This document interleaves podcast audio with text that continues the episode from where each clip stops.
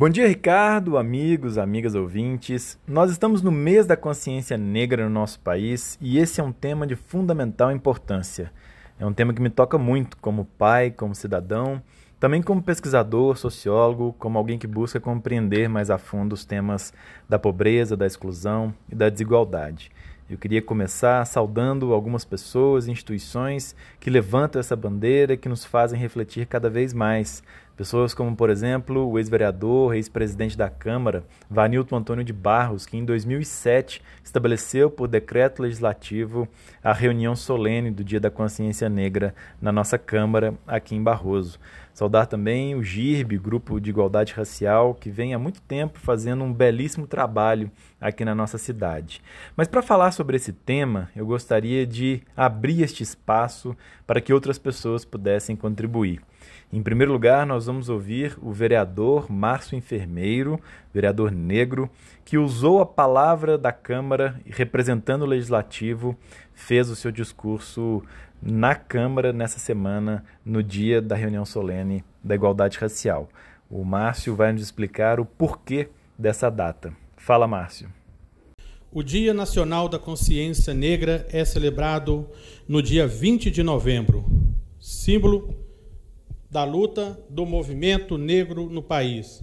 O dia foi escolhido por coincidir com a data em que Zumbi dos Palmares, líder do Quilombo dos Palmares, foi morto em 1900 e 1695.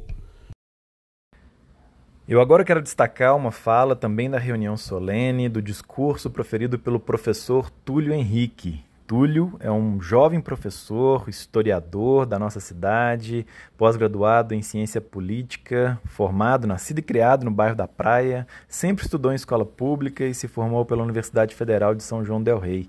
Na sua fala, o Túlio buscou desmistificar algumas ideias sobre igualdade racial no nosso país e destacar também a imensa violência estrutural e institucional sofrida pelas populações negras desde o período da escravidão e até hoje no nosso país. Fala, Túlio. Todos os mitos sobre os negros no Brasil foram construídos com um único propósito: jogar para a sarjeta da história o protagonismo negro e torná-lo coadjuvante em sua própria história.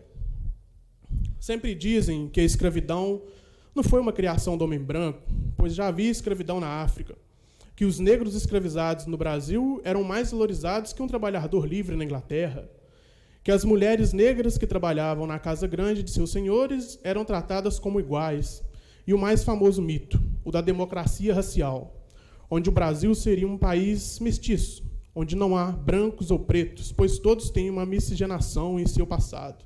Sendo assim, uma sociedade igualitária onde o racismo é algo puramente pontual.